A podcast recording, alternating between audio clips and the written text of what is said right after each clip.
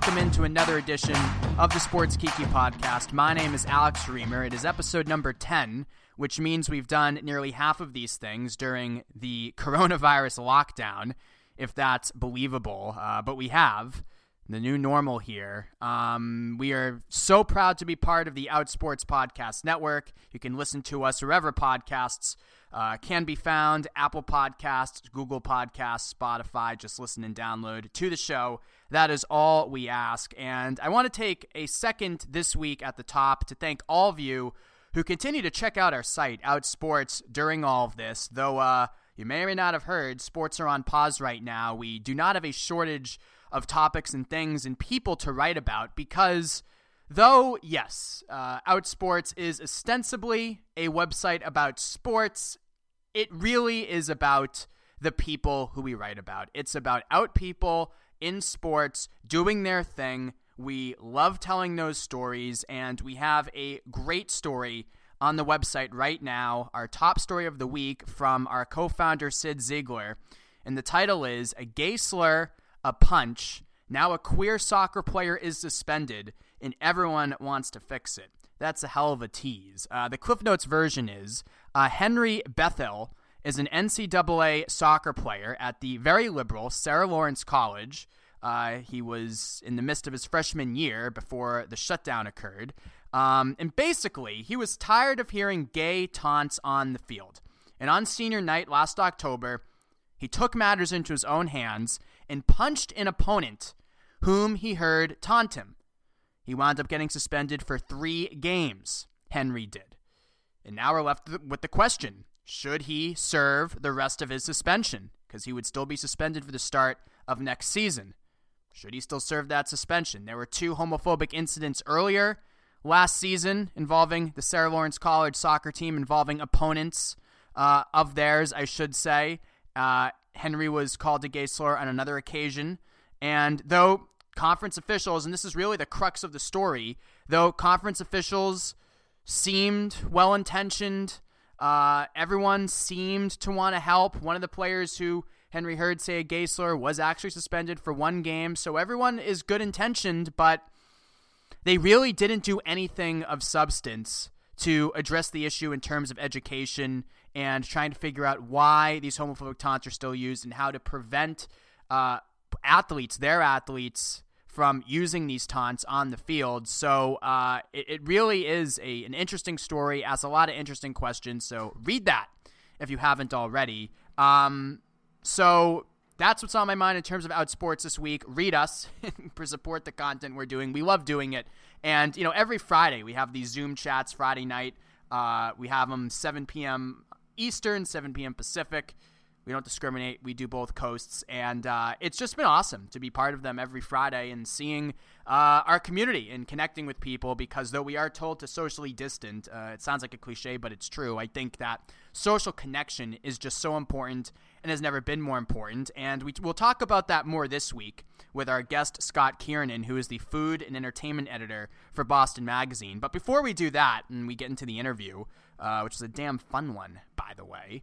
Uh, I do want to just, and I've been doing this every week, but it's on my mind. How could it not be on your mind? Uh, just the total cluster bleep of a response to this virus. And there's a lot of anger out there right now, rightfully so. Millions more people filed for unemployment this week. And when you're angry, it is easy to scapegoat. But here's a reminder to keep your anger and your venom and your tirades, keep them directed at the White House and Donald Trump. Never forget the coronavirus. This was in briefing reports in early January. By late January, our intelligence organizations were basically sounding the alarm on this. Health and Human Service Secretary Alex Azar, January 28th, had a phone call with Trump about this. And what was Trump's response? He said that his secretary was being alarmist. Okay? And yes, flights from China were banned at the end of January, and then nothing was done for February and really until Wednesday, March 11th, the day where Rudy Gobert tested positive. We found out Tom Hanks and his wife Rita Wilson had coronavirus. And finally, that night, Trump started to take some action, shutting down travel to and from Europe. Then a few days later, we had the social distancing guidelines, and, and here we are. But there was about a six week lag time between the end of January, mid March. We did nothing. It was so crucial. Do not take your eye off the ball, people. You're right to be angry. You're right to be furious. And there is one person and one administration more than anybody else who got us in, who who didn't do enough to prevent us from uh, the daily dystopia we are living in today. Don't forget that. And when we talk about returning to some semblance of normalcy, when we talk about sports coming back, uh, it's really about the testing. And the fact of the matter is, we don't have enough testing still in this country.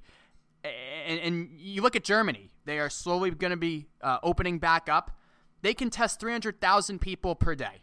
Okay? They have intensive tracing systems in place as well that traces the virus's origin so we can quarantine those people, slow the spread. We don't have anything close to that in the US right now, and there are no apparent plans for that either.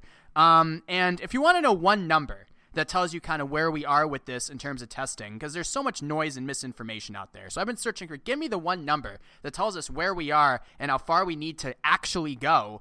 I found it in the Atlantic. It's called the test positivity rate, and that is the amount of people how many people out of out of the people who you test positive who you test for coronavirus, how many test positive?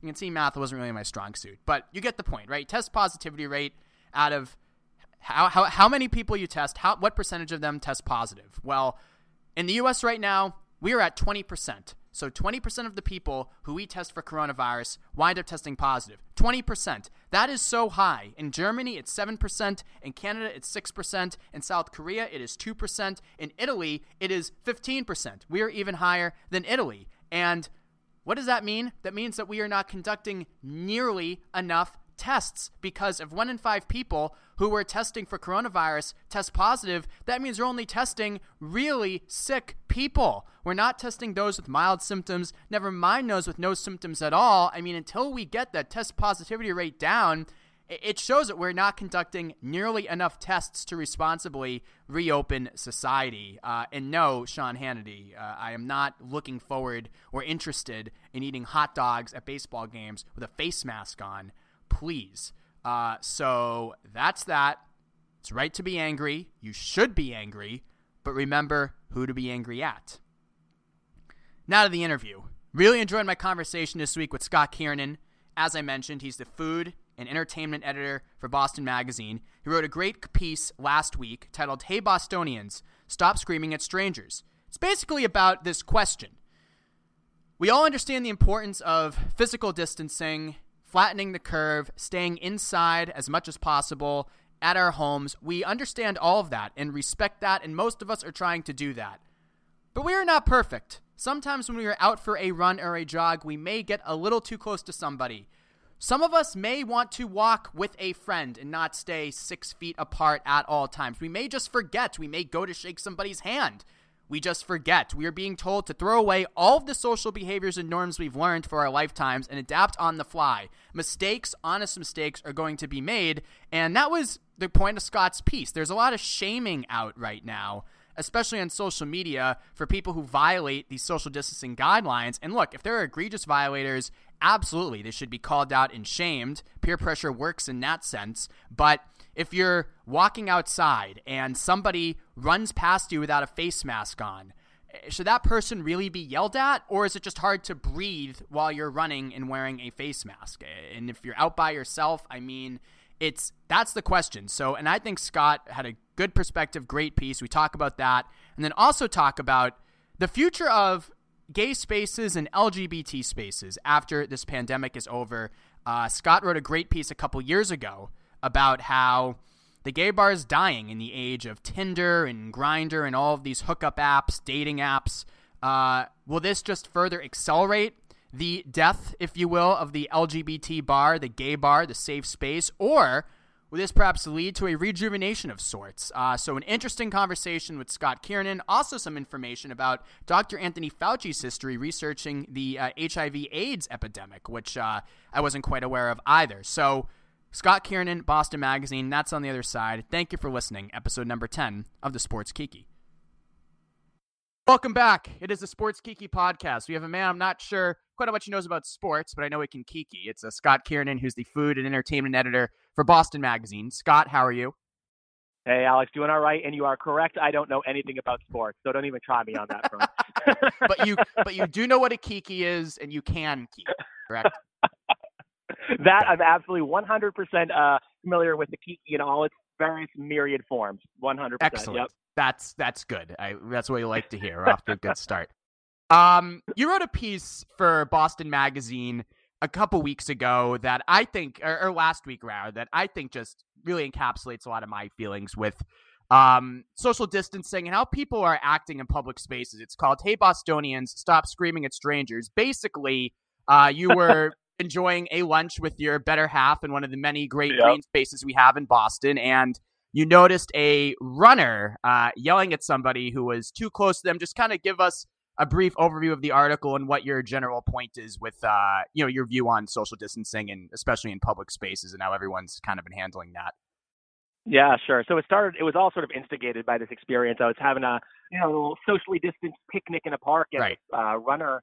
I overhear her screaming at this couple, you know, six feet away, expletive, and um, it was just so it was so upsetting because it was just trying to find this little moment of relaxation in all the stress and anxiety that's been going on, and it felt really unnecessary because look, I understand everyone's doing their best to you know stay socially distant and make responsible choices, whatever that means for them and for others.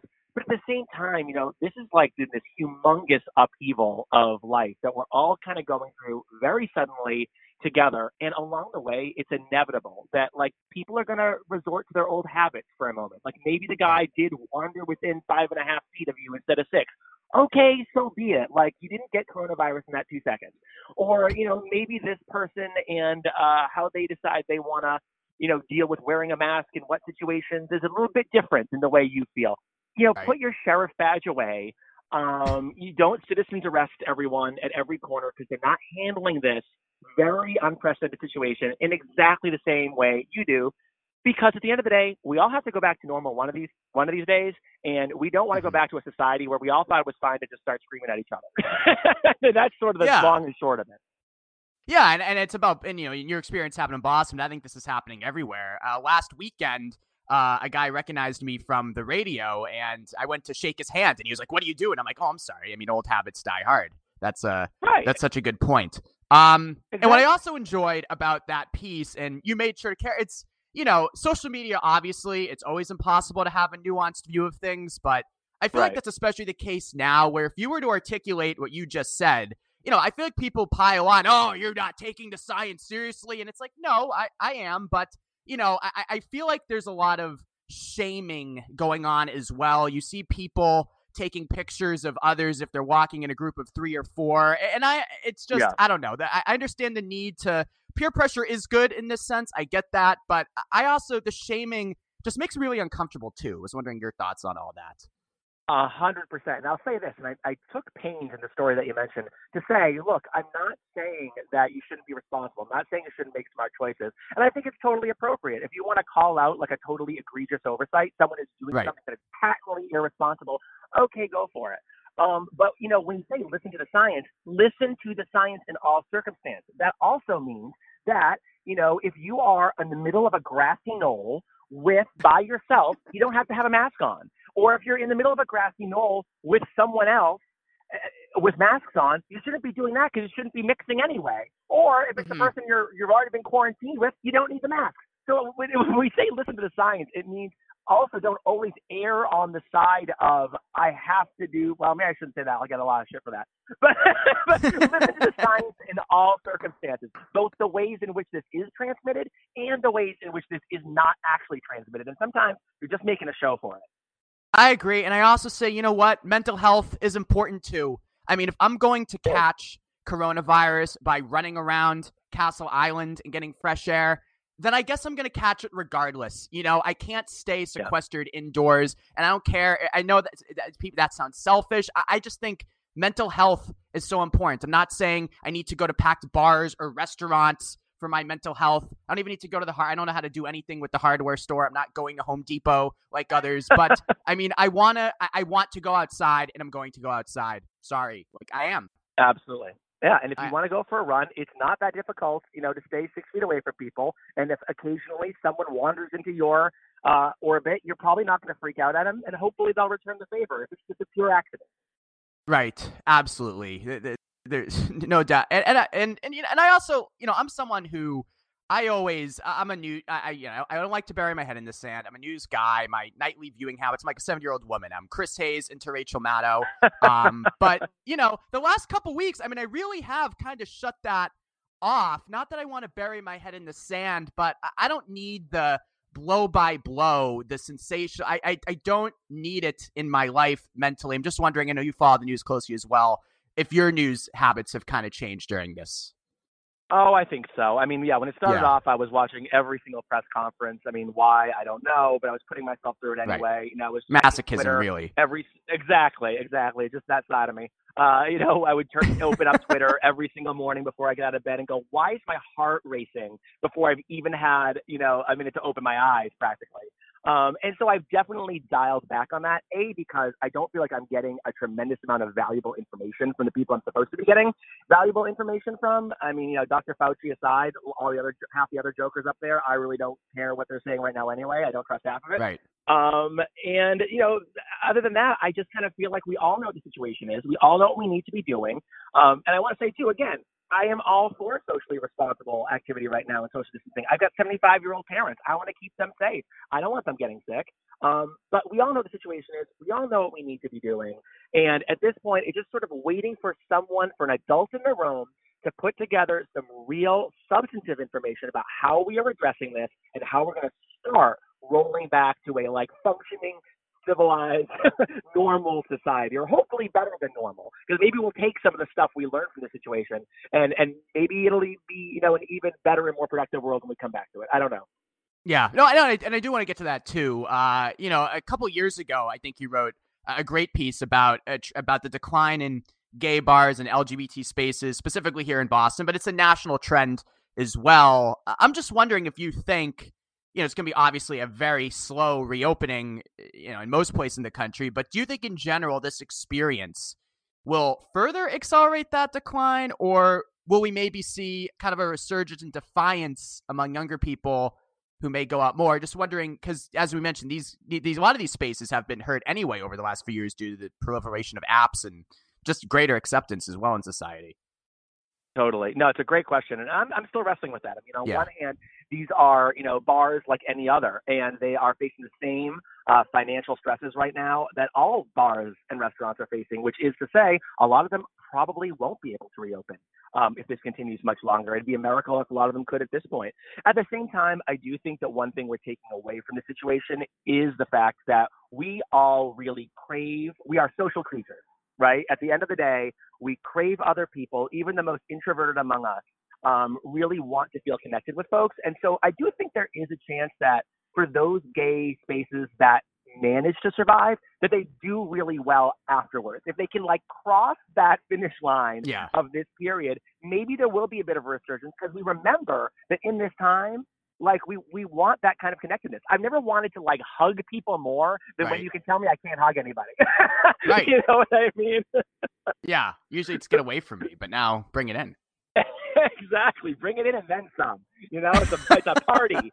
Free love, baby. No, I I honestly like I've just never felt more like I want to connect with other people than during this period where I'm, you know, sort of forbade to do so. So I do think that if they can make it, I think the gay spaces, you know, will at least have that kind of emotional thing going for them. I have seen um, a slow trickling of like the online virtual gay hangout kind of thing happening.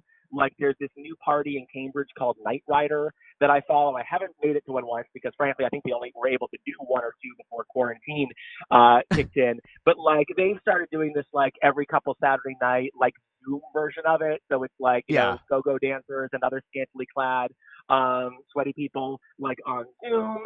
Uh, I just caught something in Provincetown doing like a piano bar, virtual piano yeah. bar thing.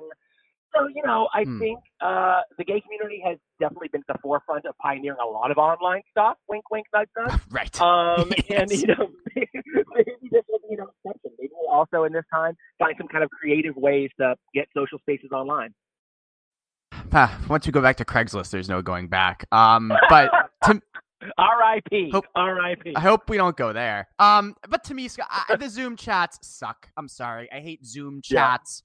Zoom parties. They they they stink. I don't like. It's not the same. Not even. And, and, and it, I guess people have to make the best of it. But it angers me that people act like they're fun. I don't think. I don't know. It's not the same. damn it. well, you know, it's funny I, I feel like no, I, I I'm here for it. I mean, when you do a Zoom chat, I always feel like you have to be constantly on the entire yeah, time. Awful. At least I do. Like, there's never a little moment where I feel like I can relax. My eyes keep darting back to my own picture in the corner of the screen, where I'm just like, oh my god, I have I've never had body dysmorphia more than having to stare at my face more in the last three weeks than I have to. I don't even have a mirror in my bedroom. Okay, like I have one in the bathroom. I make sure I'm not an embarrassment and then I walk out the door because I just can't open up that door for myself. Um, so to have to stare at myself talking to other people tough. constantly, it's awful. I can't stand it. So you don't have one of those fun backgrounds, I guess. You know, I don't. I'm. This is me showing my like uh, uh tech backwardness. I don't even like know yeah, how to even do the weird background. I'm not experimenting with that. I'm just trying to like coach my mom on, on how to not have the iPad facing the ceiling. You know, like we're doing bare bare minimum Zoom level 101, you know? That's too You mentioned though the apps, like I mean, obviously before I came out, you know, I was all over chat rooms. I think a lot of people were. But once you do the real thing, like once you've actually had sex, the chatting, the cyber, not quite the same. And for me, like, I mean, I don't know, like it's it's like Grindr. I had it at the start of this. I deleted it because I'm like, what the hell is the point of this? Like, I'm not meeting up, just right. endless chat. So I wonder if others are feeling the same. I mean, hope people. I mean, hope people are still are not meeting up randomly. I bet they are though. Uh, I don't know. That's interesting right. because the endless chat, like, it's just it's just not a substitute for me at all. I don't know. Absolutely not. No, I don't think so either. I mean, I, look, you can you can sex till you're blue in the face, but really, to me, those apps are all about the utilitarian purpose of like, are you nearby and do you have a pulse? And like you fit a general the general parameters of what I'm looking for at this moment in time? I mean, let's be honest. That's kind the of standard, what the purpose is. The standards are high. Do you have a pulse? Um, exactly. Think... When it's three o'clock in the morning, you know, you do what you got to do. now, I, and I also think on a little bit more serious, you know, I do think you mentioned this. You know, you never wanted to hug somebody more. I do think that the social distancing is especially difficult for the LGBT community because we are, I think, on the whole, a very affectionate community. We have, you know, and I also think that, you know, we are so interconnected to so many different people and a lot of, you know, folks, you know, come from different backgrounds or find their new LGBT family. And I, I just feel like this is, it's hard for everybody, obviously, but I think there's something special about the social aspect to the LGBT scene that is just, you know, I think especially hurts here.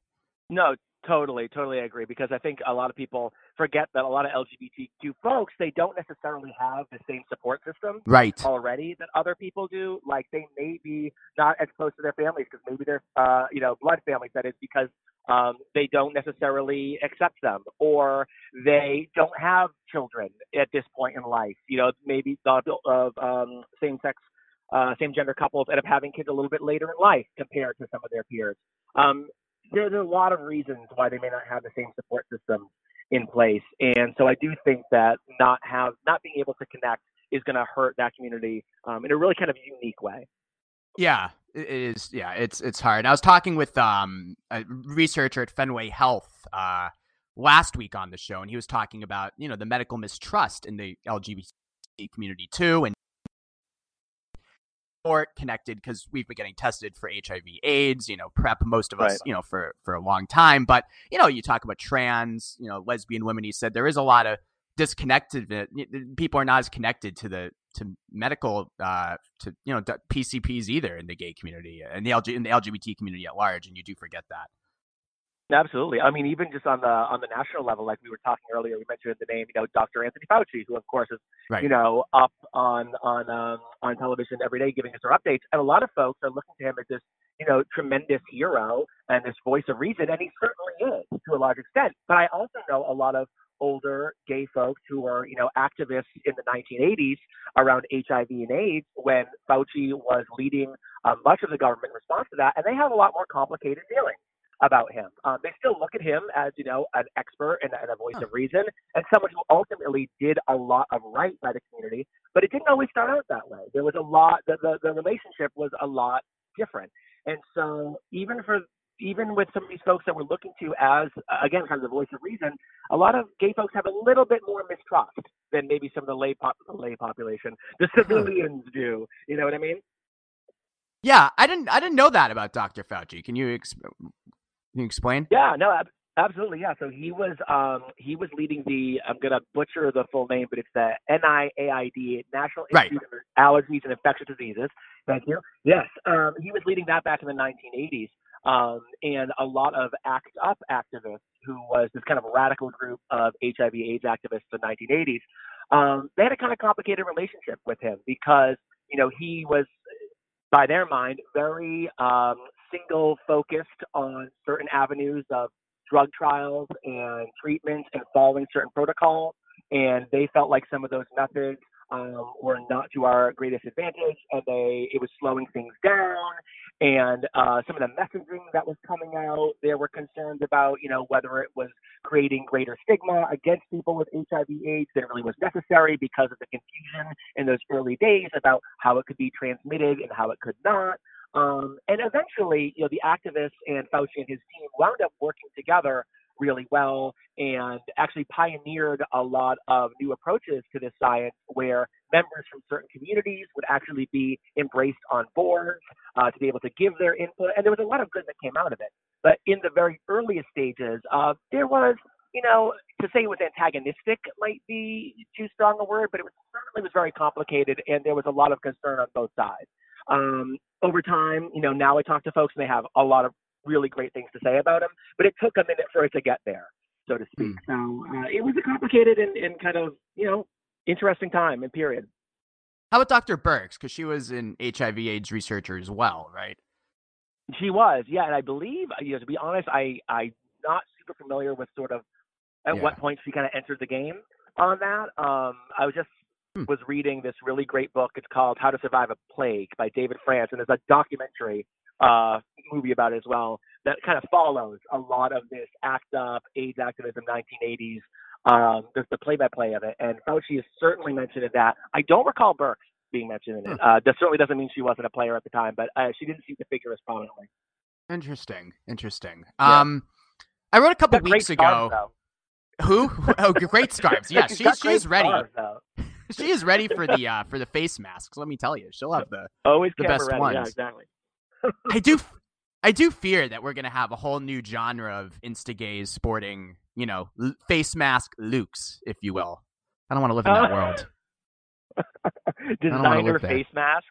Yeah. Oh my God. Yeah. Uh, yeah. Hey, Queen, how high can you pull it up on your nostrils? Kind of business. It's I mean, the hottest, the, the, the, hottest carnival face mask real quarantine realness. It's coming, oh, and I hope they're all shamed. Imagine... who sponsored? Who sponsored your face mask? You know what oh, I mean? Was God. it sponsored by Chappy? Or is that is that even still around? Is that app still around? No idea. I I'll nod my head and pretend I know what you're talking about. Yes, sure. Um, do you think though? And I wrote this a couple weeks ago, kind of jokingly, and you know, my beautiful Twitter fans, I don't think quite got it, but uh, you know, like I do think there is part of it. Like I have not shaved, uh, trimmed my chest hair in six weeks or whenever this started. Um, I wonder if there will be an aspect here where you know, some of our, I think I'm just talking about cis gay men largely. You know, there is a vanity component here that, I don't know, do you think this maybe will cause people to go like, yeah, it's not so important if I don't get the perfect high fade at the shoo shoo barber, you know, because my roommate cut my hair during quarantine. I don't know. Do you think this will cause I us hope- to lose our vanity a little bit, Scott, or will it be worse than I mean, I hope so. I hope so. But you're talking, like I said, to someone who doesn't even have a mirror in their bedroom. So oh, true. probably, That's right. You're like the worst. Probably not the right, not the right audience. Um, yeah, I think to a certain extent. I mean, my other half, he's like freaking out right now because he um he can't get a haircut, and I think he looks great. You know what I mean? Like I love that it's a little less kept.